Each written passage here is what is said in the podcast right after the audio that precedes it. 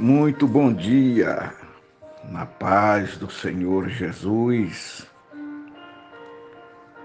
Que a misericórdia e a bondade de Deus, mais uma vez neste dia, alcance a sua vida e a sua casa. É tempo de conquistas. O livro de Provérbio capítulo 2, o versículo é o de número 7. Está escrito: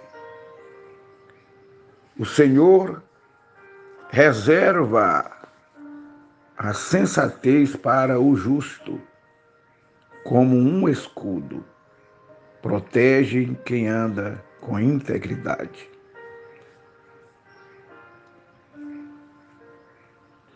O ser humano valoriza a obtenção de conquistas.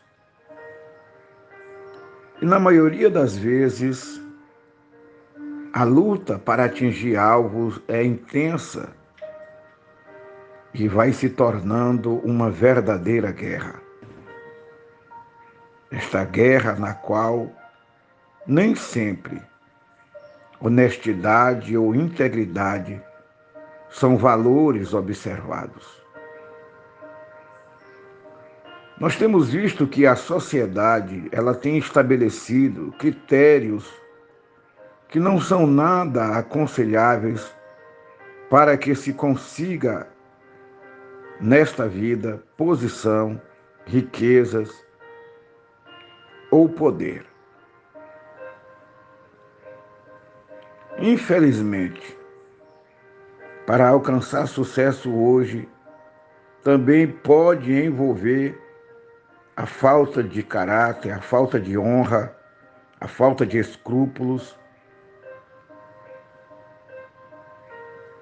E assim, a corrupção vai se multiplicando, não só em nosso país, mas em todo o mundo, em todas as áreas da sociedade.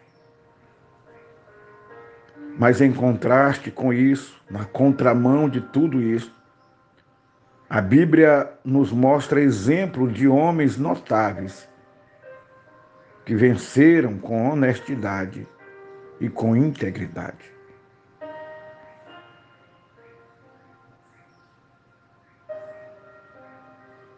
Na Bíblia, no livro de 1 Reis, capítulo 3, a partir do versículo 5,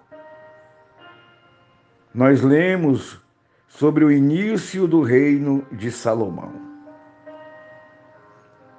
A oportunidade que Deus lhe deu de pedir o que quisesse. Às vezes nem dá para imaginar certos líderes de empresas ou até mesmo das nações recebendo uma chance dessas. O que eles pediriam para Deus? Se Deus os perguntasse, pede-me o que vocês quiserem e eu farei.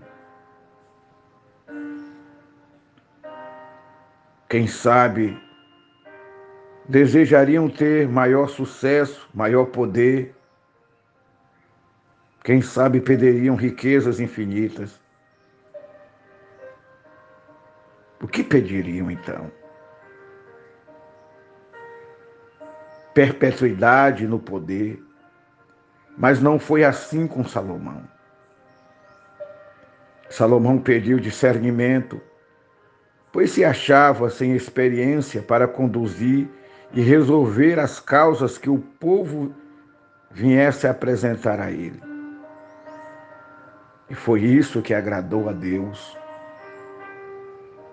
E Deus lhe concedeu sabedoria para governar Israel com justiça. Além disso, deu-lhe também o que não havia pedido: riquezas e fama, que o tornaria um rei como nenhum outro havia aparecido.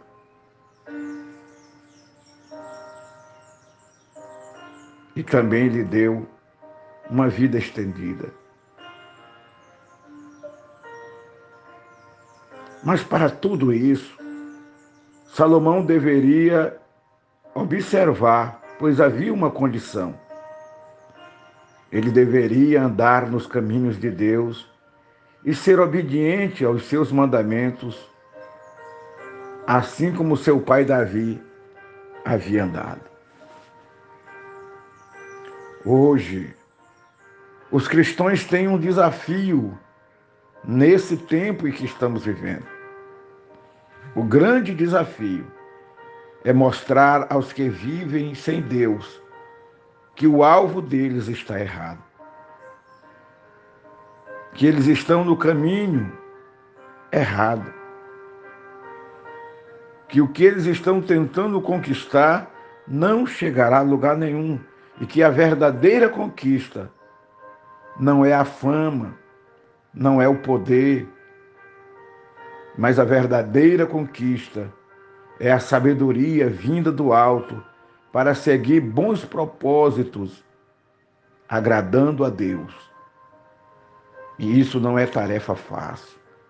É preciso orar e clamar ao Senhor que dê aos seus filhos bom ânimo e força para proclamar e demonstrar que ser bem-sucedido é ter uma vida íntegra, seguindo e obedecendo a Deus. Se Deus lhe desse a mesma oportunidade de Salomão, o que você pediria?